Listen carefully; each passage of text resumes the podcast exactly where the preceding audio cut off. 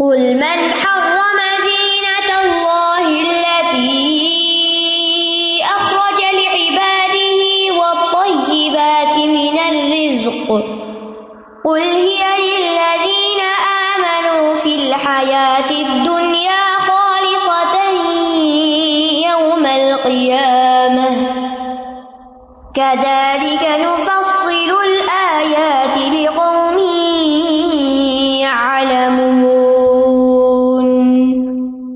کہہ دیجیے اللہ کی وہ زینت جو اس نے اپنے بندوں کے لیے پیدا کی اور رسک میں سے پاکیزہ چیزیں کس نے حرام کی؟ کہہ دیجیے یہ چیزیں دنیا کی زندگی میں ان لوگوں کے لیے ہیں جو ایمان لائے ہیں اور قیامت کے دن بھی خالصتاً انہیں کے لیے ہوں گی۔ اسی طرح ہم آیات کو کھول کھول کر بیان کرتے ہیں ان لوگوں کے لیے جو علم رکھتے ہیں۔ نبی صلی اللہ علیہ وسلم سے خطاب ہے کہ اے رسول صلی اللہ علیہ وسلم، آپ اپنی امت کو بتا دیجیے کہ یہ زینت جس کا پیچھے ذکر ہوا، اور رزق کی پاکیزہ چیزیں دنیا کی زندگی میں مومنوں کے لیے حلال ہیں، جائز ہیں، اور ان میں مشرقین بھی ان کے ساتھ شامل ہیں، جبکہ آخرت میں یہ صرف مومنوں کے لیے خاص ہے اور ان کے ساتھ ان پاکیزہ چیزوں میں کوئی ایسا شخص شریک نہیں ہوگا جس نے شرک کیا۔ کل من ہر رمزین اللہ اخرج لبادی کہہ دیجیے کس نے حرام کیا؟ ڈانٹ کا ایک انداز ہے۔ جڑک کا انداز ہے۔ کس نے حرام کیا؟ زینت اللہ اللہ کی زینت کو۔ یعنی اللہ کے دیے ہوئے لباس کو اور اللہ کی پیدا کی ہوئی زینت کی چیزوں کو۔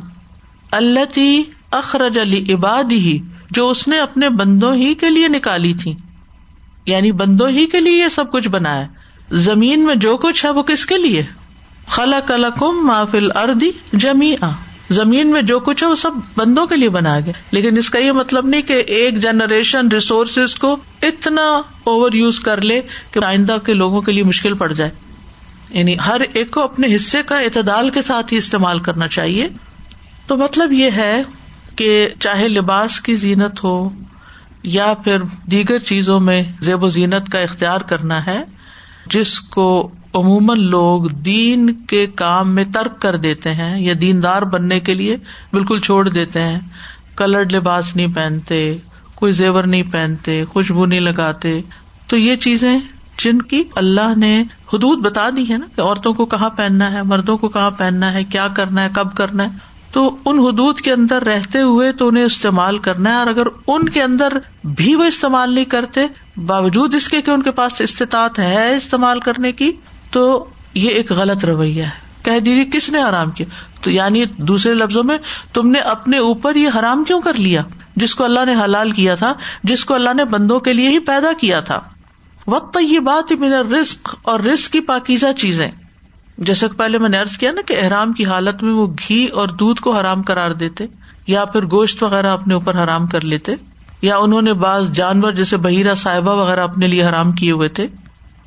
تو پاکیزہ رسک میں حلال اور لذیذ دونوں شامل ہیں۔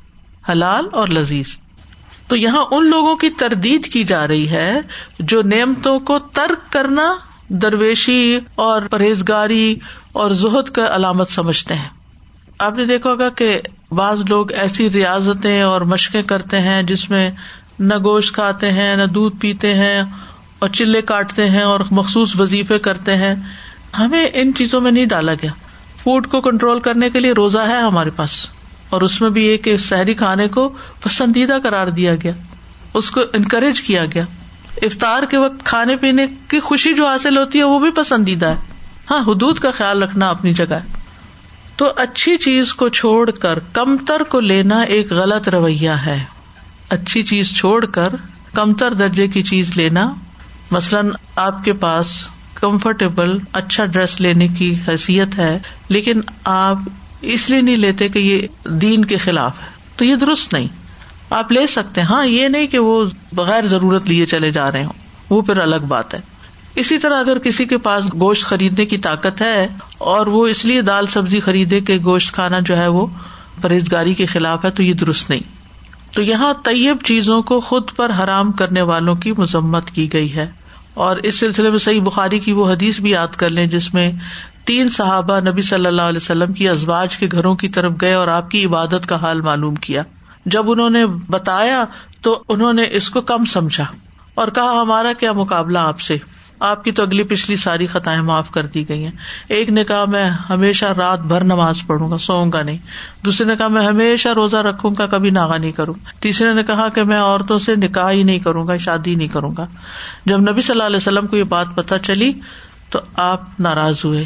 آپ نے فرمایا، اللہ کی قسم، میں تم سب سے زیادہ اللہ سے ڈرنے والا ہوں۔ تم سب سے زیادہ متقی ہوں، لیکن میں روزے رکھتا ہوں، افطار بھی کرتا ہوں، نماز پڑھتا ہوں، سوتا بھی ہوں اور میں نکاح بھی کرتا ہوں۔ جس نے میرے طریقے سے بے رغبتی کی، اس کا مجھ سے کوئی تعلق نہیں۔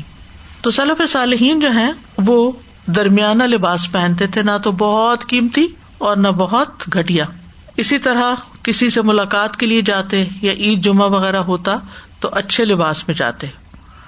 پھر اسی طرح وہ جان بوجھ کر پیبند لگا کے کپڑے پہننے کو پسند نہیں کرتے تھے۔ ہاں اگر کوئی پھٹ جائے اور اور خریدنے کی طاقت نہیں اور پیبند لگا لیا ہے تو اور بات۔ لیکن زہد کی علامت کے طور پہ جان بوجھ کر تسنوں سے پیبند لگا کے کپڑا پہننا ایسا نہیں کرتے تھے وہ۔ کل ہی لدین امن فی الحیات دنیا خالص یوم القیامہ۔ کہہ دیجیے کہ یہ ان لوگوں کے لیے جو ایمان لائے دنیا کی زندگی میں تو ہے۔ قیامت کے دن خالصتاً انہیں کے لیے ہے۔ یعنی یہ حلال طیب چیزیں دنیا میں بھی اللہ نے اپنے فرما برداروں کے لیے پیدا کی ہیں اور ان کے ساتھ اور بھی فائدہ اٹھا لیتے ہیں۔ لیکن قیامت کے دن تو یہ صرف ایمان والوں کے لیے اب دنیا کی نعمتیں جو ہوتی ہیں، ان نعمتوں کے باوجود انسان کے اوپر کبھی بدمزگی ہو جاتی ہے، گھر میں کبھی غم کوئی آ جاتا ہے، تو انسان دنیا کی نعمتوں سے پورا فائدہ نہیں اٹھا سکتا۔ لیکن قیامت کے دن خالص خالص نعمتیں ملیں گی، ان میں کسی قسم کی کوئی آلودگی نہیں ہوگی۔ کدال کا نفسل الآیات قومی عالمون اسی طرح ہم آیات کو کھول کھول کے بیان کرتے ہیں ان لوگوں کے لیے جو علم رکھتے ہوں۔ یعنی ایسے لوگ جو علم رکھتے ہیں، وہ ان میں غور و فکر کرتے ہیں اور ان آیات سے فائدہ اٹھاتے ہیں۔ تو اس آئے سے یہ بات پتہ چلتی ہے کہ زینت جو اللہ نے بندوں کے لیے پیدا کی، وہ بندوں کو استعمال کرنا منع نہیں۔ زینت کو بھی اللہ کے لیے اختیار کرنا چاہیے اور وہ اس وقت ہوتے جب اللہ کی اطاعت میں استعمال ہوتی ہے، عبادت کے وقت استعمال ہوتی ہے۔ اور ایسی زینت پسندیدہ نہیں جو انسان کو اللہ کی اطاعت سے پھیر دے، اللہ کی اطاعت سے دور کر دے۔ ایسا ڈریس پہنا کہ جس میں آپ نماز ہی نہ پڑھ سکیں۔ اب آپ دیکھیں کہ دلہنوں کو عام طور پر ہم جو ڈریس پہناتے ہیں، اس میں نماز کہاں ہوتی ہے؟ تو اس چیز کا ہمیں ضرور خیال رکھنا چاہیے، بلکہ والدین کو تلقین کرنی چاہیے اپنی اولاد کو، اور اسی طرح اگر آپ کو کسی بھی طرح کوئی موقع ملے ایسے موقع پر تبلیغ کرنے کا، بتانے کا، تو ضرور ساتھ بتانا چاہیے کہ آپ اس ڈریس میں نماز کیسے پڑھ سکتے ہیں۔ سازا جی کو ایک شیئر کری تھی وہ لباس تو بعد میں رہ گیا کہنے لگی اکثر پارٹیز وغیرہ پہ جاؤ یا گھر میں ڈنر کرو تو مغرب کی نماز رہ جاتی کیونکہ میک اپ وغیرہ کیا ہوتا ہے تو پھر وزو کرنے کا وہ ہو جاتا ہے۔ تو یہ اصراف صرف لباس کی حد تک نہیں وہ تو بہت آگے تک چلا گیا جو ہمیں اللہ کی سے عبادت سے روک دیا اس السلام علیکم۔ استاذہ جی اسی سبجیکٹ پہ وزو کر کے بچی نماز پڑھتی ہے۔ یہ مہینہ ہوا ہمیں ایک بچی کا اتفاق ہوا ہمارے پاس تھی۔ اس نے وزو کر کے نماز پڑھی بڑی اچھی طرح ساری نمازیں پڑھی۔ تو اس نے نماز پڑھی اور اس کے بعد یہ تھا کہ مغرب کی نماز سے پہلے اس نے کپڑے بھی تبدیل کر لیے تاکہ جی۔ اگلی نماز صحیح طور پر اور بھی پڑھی جا سکے۔ جی۔ تو we can work around it if you have the نیت ہماری نیت ہو تو پھر جی۔ ہم اپنے پروگرام بھی ایسے ہی رکھیں گے کہ جس میں ہماری نمازیں نہ جائیں۔ اتنے زیادہ کام ہیوی اور سخت والے ہوتے ہیں کہ بندہ گردن بھی نہیں ہلا سکتا۔ رکو اور سجدہ کیسے ہوگا؟ ہاں۔ بالکل۔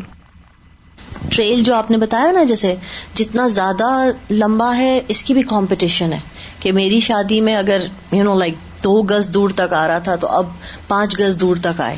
اور اتنا جائے کہ پوری جتنی اسٹیئرز ہیں ہال کی وہ سب کمپلیٹ کور ہوتے ہوئے اگر دلہن اوپر جا رہی that's more royal more you know like expensive اور شو آف یو نو استاذ جی اگر کپڑے دلہن نے پہن لیے وزو کر کے لیٹس اسیوم ہم وائی لیٹس کی بینیفٹ آف ڈاؤٹ اچھی بچیاں بھی ہیں تو اوپر اچھی طرح چادر اوڑھ کے نماز پڑھی اگر دوپٹہ پتلا ہے تو وی شنٹ اسیوم کے سارا وقت ایسے ہی ہوتا ہے دیر سب تو ایسا نہیں کرتے لیکن ہاں یہ جی۔ کہ بہت دفعہ یہ بہت کامن جی۔ ہوتا جا رہا ہے کہ یعنی کہ جو شادی پر آئے ہوتے ہیں وہ بھی ایسے لباس پہنے ہوتے ہیں بعض اوقات تو وہ دلہن سے بھی زیادہ ہیوی ڈریسز پہن کے آتے ہیں تو نماز کے وقت میں نماز نہیں پڑھ سکتے۔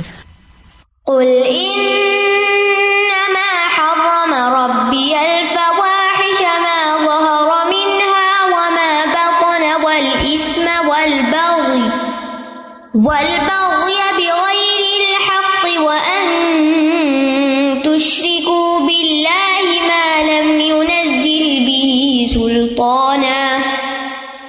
سلطانا وأن تقولوا على الله ما لا تعلمون. کہہ دیجیے بے شک میرے رب نے حرام کیا بے حیائی کے کاموں کو، جو ان میں سے ظاہر ہوں اور جو پوشیدہ ہوں، اور گناہ اور ناحق سرکشی کو۔ اور یہ کہ تم اللہ کے ساتھ شریک ٹھہراؤ، جس کی اس نے کوئی دلیل نہیں اتاری، اور یہ کہ تم اللہ پر وہ باتیں کہو جو تم نہیں جانتے۔ نبی صلی اللہ علیہ وسلم کو خطاب ہے، آپ انہیں بتا دیجیے کہ وہ کون سے بڑے بڑے گناہ ہیں جن کو اللہ تعالیٰ نے حرام کرار دیا ہے۔ تو سب سے پہلے فواہش۔ کل انما حرم ربی الفواہش۔ یعنی ایسے گناہ جن کی برائی اور کباہت کی وجہ سے ان کو فحش یا سخت کبھی سمجھا جاتا ہو۔ جیسے زنا ہے، عمل قوم لوت ہے۔ اسی طرح فاسد نکاح ہے۔ ماں ظاہر منہا و ماں بطن۔ یعنی جو ظاہر نافرمانیاں ہیں اور جو چھپی ہوئی ہیں۔ ایک مانا یہ بھی کیا گیا ہے کہ فواہش سے مراد وہ گناہ جو بدن کے ظاہر سے تعلق رکھتے ہیں یعنی ظاہری آزاد سے متعلق اور بطن جن کا تعلق قلب سے ہے، دل سے ہے۔ جیسے تکبر خود پسندی ریا کاری نفاق وغیرہ۔ رسول اللہ صلی اللہ علیہ وسلم نے فرمایا، اللہ سے بڑھ کر کوئی غیرت مند نہیں ہے۔ اسی وجہ سے اللہ نے بے حیائی کے کاموں کو حرام کیا ہے۔ ایسی گفتگو سے منع کیا گیا کہ جو فحش ہو، جو گالی گلوچ پر مبنی ہو۔ اور پھر کثرت سے ایسا کرے انسان، جس کے لیے فاحش اور متفحش کا لفظ آتا ہے۔ مومن کی شان یہ ہے کہ وہ فحش گو نہیں ہوتا۔ فحش گوئی جو ہے سب سے بدترین اخلاق ہے۔ تانے دینا دوسروں کو، بے شرمی کی باتیں کرنا، غلط تشبیہات دینا بےحدا گوئی کرنا۔ اور فحش کام قیامت کی نشانی بھی ہے۔ حدیث میں آتا ہے، نبی صلی اللہ علیہ وسلم نے فرمایا، بے شک بد زبانی، فحش گوئی، قطع رحمی، خائن کو امین اور امانت دار کو خائن سمجھنا، یہ قیامت کی علامات میں سے ہے۔ تو ایسے کاموں سے توبہ کرنا ضروری ہے۔ اور کیا؟ ول اسما ول بغیا بغیر الحق، اور گناہ اور زیادتی کے کام۔ اسم سے مراد خیانت اور بغی سے مراد لوگوں کی جان و مال میں زیادتی کرنا۔ ایک مانا یہ بھی کیا گیا کہ اسم سے مراد شراب نوشی اور بغی سے مراد نشے کا استعمال۔ پھر اسم سے مراد اللہ کے حقوق میں کمی اور بغی سے مراد لوگوں کے حق، حقوق العباد میں کمی۔ حدیث کے مطابق اسم سے مراد وہ چیز ہے، وہ گناہ ہے جو دل میں کھٹک جائے کہ ٹھیک نہیں کیا میں نے۔ اور تمہیں یہ ناگوار ہو کے لوگوں کو پتا چلے۔ قرآن مجید میں شراب پینے کو بھی اسم کہا گیا۔ فی ہما اسم ان کبیر ان جوئے کو بھی اسم کہا گیا۔ اور بغی کیا ہے کسی کے اوپر زیادتی کرنا، جیسے کسی کے بارے میں ناحک باتیں کہنا، جھوٹے الزام لگانا۔ ان دونوں کو الگ الگ کیوں بیان کیا گیا ہے؟ حالانکہ یہ دونوں ہی گناہ ہے کیونکہ یہ دونوں ہی بہت سنگین ہے پھر اسی طرح ایک مسلمان کی ہر مسلمان پر جو چیز حرام ہے، وہ اس کا خون، مال اور عزت و آبرو ہے۔ تو بغی جو ہے، وہ کسی کی جان، مال، عزت پر حملہ کرنا ہے۔ خصوصاً کسی کو تانا دینا، غیبت کرنا، الزام تراشی کرنا۔ بغی کی سزا انسان کو دنیا میں ہی مل جاتی ہے۔ جو انسان انسانوں پہ ظلم کرتا ہے نا، وہ بچ کے نہیں جا سکتا۔ رسول اللہ صلی اللہ علیہ وسلم نے فرمایا، کوئی گنا اس لائق نہیں کہ اللہ تعالیٰ اس کے کرنے والے کو دنیا میں جلدی سزا دے دے اور اس کے ساتھ ساتھ آخرت میں بھی اس کی سزا جمع رکھے، جیسے کہ ظلم اور زیادتی اور قطع رحمی ہے۔ یعنی ظلم اور قطع رحمی جو ہے، یہ زیادتی کرنا جو ہے، یہ ایسا گنا ہے کہ جس کی سزا دنیا میں بھی ملتی ہے۔ اور قیامت کے دن ایسے لوگ سب سے زیادہ مفلس ہوں گے جو بڑی بڑی عبادتیں کر کے آئیں گے، لیکن لوگوں پہ زیادتیاں کر کے آئیں گے۔ تو ان کے نیکیاں جو ہیں، ان کو بانٹ دی جائیں گی۔ اور کیا اللہ نے منع کیا، حرام کیا؟ وہ انتشری کو بلّہ ہی معلوم یونظر بھی سلطانہ کہ تم بغیر کسی دلیل کے اللہ کے بارے میں شرک کرو۔ شرک کیا ہے؟ اللہ کی عبادت میں کسی مخلوق کو شریک کرے انسان اور اس میں شرک اصغر بھی پھر آ جاتا ہے۔ ریا کاری یعنی نیکی کا کام، نماز جو ہے، اللہ کے لیے پڑھنی چاہیے۔ اگر دکھاوے کی نماز پڑھتے ہیں تو فوائل المسلین اللہ دین سلاطم ساہون اللہ دین یوراؤن دکھاوا کرتے ہیں وہ یمن الماؤن۔ تو شرک، آپ جانتے ہیں کہ ناقابل معافی گناہ ہے، اور یہاں شرک کے لیے اللہ نے کسی قسم کی کوئی دلیل، کوئی گنجائش رکھی نہیں۔ وہ انتقول اللہ مالا تعلمون۔ اور یہ کہ تم اللہ کے بارے میں وہ بات کہو جو تم جانتے ہی نہیں۔ یعنی علم کے بغیر اللہ تعالی کے بارے میں کوئی بات کرنا، یہ بھی حرام ہے۔ یاد رکھیے، اللہ پر جھوٹ باندھنا سب سے بڑا ظلم ہے۔ ومن ازلم ممن افطرا اللہ کتبن اوکب آیاتی اور اس شخص سے بڑھ کر ظالم کون ہو سکتا ہے جو جھوٹی بات کو اللہ کے ذمے لگا دے یا اس کی آیات کو جٹلا دے۔ پھر اسی طرح نبی صلی اللہ علیہ وسلم پر جھوٹی بات باندھنا، جھوٹی حدیثیں گڑنا یہ بھی اسی میں آتا ہے۔ اور اس کی سزا آپ جانتے ہیں کہ آپ نے فرمایا، جو جان بوجھ کے مجھ پہ جھوٹ باندھے، وہ اپنا ٹھکانا جہنم میں بنا لے۔ تو ہمیں یہاں پانچ حرام کام بتائے گئے ہیں۔ ٹھیک ہے؟ اور اللہ نے بندوں کو ان میں مشغول ہونے سے روکا ہے۔ اس کا یہ مطلب نہیں کہ صرف یہی پانچ چیزیں حرام ہے اور کچھ حرام نہیں۔ اور بھی چیزیں حرام ہے جو قرآن و سنت سے ہمیں پتہ چلتی ہیں۔ لیکن خاص طور پر آپ دیکھیے کہ یہاں پر جن جرائم اور قصور اور زیادتیوں کی طرف اشارہ ہے فوش کے نام پر، وہ جیسے انسان کسی کو گالی دے اور اس کو حرام کی اولاد قرار دے، یہ فوش ہے، نصب پر جنایت ہے، عقل پر جنایت کیا ہے، شراب نوشی کرے اور عقل اس کی ماری جائے۔ عزت اور جان و مال پر جنایت کیا ہے کہ انسان کسی کو ناحک مارے یا اس کو قتل کر دے۔ اور دین پر جیسے توحید میں شرک ملا دے۔ تو ہمارا دین ہمیں کیا بتاتا ہے کہ ہمیں ظاہری باطنی گناہ بھی چھوڑنے ہیں اور باقی یہ تمام چیزیں جس آیت میں ہمارے لیے بیان کی گئی ہیں۔ جی ابھی جب آپ اینڈ میں کنکلوڈ کرتے ہوئے یہ ساری کیٹیگریز سمرائز کر رہے ہیں تو ایک مسلم معاشرے کی تصویر سامنے آ رہی ہے کہ وہاں سب کچھ ہی یہی ہو رہا ہے۔ یعنی عام گھروں میں آپ دیکھ لیں تو بھی یہ جو بغی والی بات ہے کہ فوائش والی بات ہے، گالی گلوچ کے ساتھ بعض اوقات بات کرنا بےحدہ گوئی اور یہ سب چیزیں گھروں کے اندر پہنچ چکی ہیں۔ بازاروں میں چلے جائیں تو اس سے زیادہ اوپن احوال ہیں اور خاص طور پہ پھر اس یعنی معاشرتی لیول پہ دیکھا جائے کہ کس کس طرح لوگ ایک دوسرے کے حقوق، مال، عزت، جان کے خلاف سب کچھ کہہ رہے ہیں اور کر رہے ہیں۔ آپ کی بات سے مجھے یاد ہے کہ تم کہتے ہیں نا آسما سے ہے وہ اونٹنی جو تیز چل سکتی جان بوجھ کے آہستہ چلے۔ یعنی جو کام ہم نیکی کے کر سکتے ہیں، ان سے بھی سستی کرنا۔ اور پھر اگلی کیا چیز تھی؟ وان تقول اور اللہ مالا تعالم اللہ کے بارے میں خود سے خود باتیں گھڑ لینا۔ فگر آف اسپیچ میں آپ دیکھیں، محاوروں میں دیکھیں۔ اللہ تعالیٰ کی ذات، صفات، اس کے اختیارات، ان چیزوں کے بارے میں خود سے گمان کر رہے ہیں اللہ تعالیٰ نے یہ کہا ہوگا۔ بھائی آپ کو کہاں سے پتا چلا، کہا تھا کہ نہیں کہا تھا؟ اللہ تعالیٰ ایسے محسوس کرتا ہے۔ کہیں یہ لفظ آیا ہی نہیں محسوس کرنے کا اللہ تعالیٰ کے لیے۔ تو اس طرح کے الفاظ بھی نہیں بولنے چاہیے کہ جو اللہ تعالیٰ نے اپنے لیے استعمال نہیں کیے۔ نعتوں میں اس لیے کہتے ہیں کہ اتنا زیادہ بھی نہیں ہو جاؤ کہ شرکیہ شیر کرتے ہیں اتنا یعنی شرکیہ شیر ہیں کہ ہم گئے اوپر تو اللہ کی جگہ بیٹھے تھے پردہ ہٹایا تو۔ استغفر اللہ۔ اور پھر ایسی شاعری اور پھر آپ کو پتا ہے کہ بعض جذبات میں بہ جاتے ہیں نا حد سے بڑھ جاتے ہیں۔ وَلِكُلِّ أُمَّةٍ أَجَلٌ. فَإِذَا جَاءَ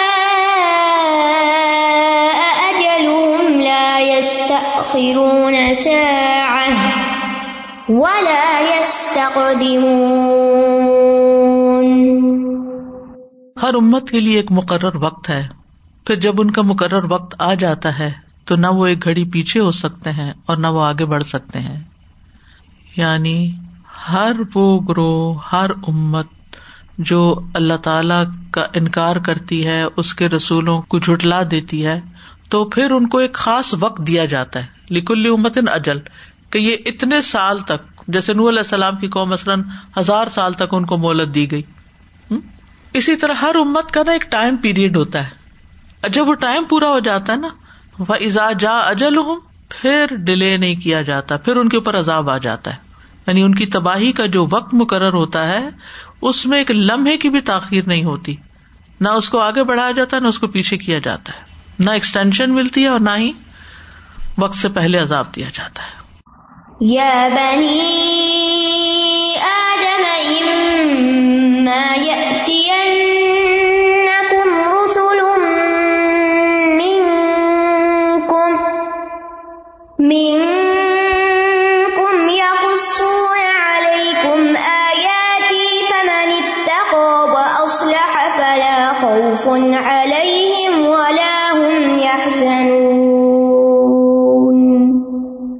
اے بنو آدم، اگر تمہارے پاس تم ہی میں سے رسول آئے جو تم پر میری آیات بیان کرے تو جس نے تقوا اختیار کیا اور اصلاح کر لی، تو ان پر نہ کوئی خوف ہوگا اور نہ وہ غمگین ہوں گے۔ یا بنی آدما اما یا کم رسول من کم یا قسون علیہ کم آیاتی۔ پھر بنو آدم سے خطاب ہے۔ اب دیکھیے، سورت کا ایک مخصوص انداز ہے اور اسی میں بار بار بنو آدم کا ذکر ہے۔ کیونکہ آدم علیہ السلام کا واقعہ شروع میں آیا نا پھر اس کی ایکسٹینشن میں یہ ساری ہدایات دی گئی ہیں۔ یعنی جب اللہ تعالیٰ نے اولاد آدم کو جنت سے نکال دیا، تو ان کو پھر رسول بھیج کر اور کتابیں نازل کر کے آزمایا۔ تو اے بنی آدم، اما یا اتی کم رسول امن کم جیسے پہلے کہا تھا درخت کا پھل نہ کھانا، تو اب زمین پر آدم کی اولاد کو کیا کہا جا رہا ہے؟ کہ اگر تمہارے پاس تم میں سے کوئی رسول آئے یا قسون علیہ کم آیاتی، جو تمہیں میری آیات پڑھ کے سنائے اس کی تفصیل بیان کرے احکام واضح کرے تو جو تقوا اختیار کرے گا، حرام سے بچے گا، وہ اسلحہ اور اصلاح کرے گا، نیکی کے کاموں کی طرف بڑھے گا فلاح خوف علیہم ہم یا سنو تو ان پر نہ خوف ہوگا، نہ غم ہوگا۔ یعنی جس شخص نے رسولوں کی دعوت پر لبیک کہا، پھر رسولوں نے جن چیزوں سے روکا، ان سے رک گیا۔ جیسے شرک ہے، کبیرہ گنا ہے سگیرہ گنا ہے۔ اور اسلحہ اصلاح کر لی اپنی ظاہر کی بھی اور باطن کی بھی۔ تو ان کو کیا فائدہ ہوگا؟ نہ انہیں آئندہ کے لیے خوف ہوگا اور نہ ماضی کا کوئی غم ہوگا۔ یعنی ہر شر کے خوف سے امن میں ہوں گے، جس سے دوسرے لوگ خوف زدہ ہوں گے۔ اور اسی طرح ان کو امن اور سکون اور پیس نصیب ہوگا، خصوصاً مرنے کے بعد، کیونکہ انہیں دنیا کے چھوڑنے کا غم نہیں ہوگا اور قیامت کے دن بھی کوئی خوف نہیں ہوگا اور نہ وہ غمگین ہوں گے۔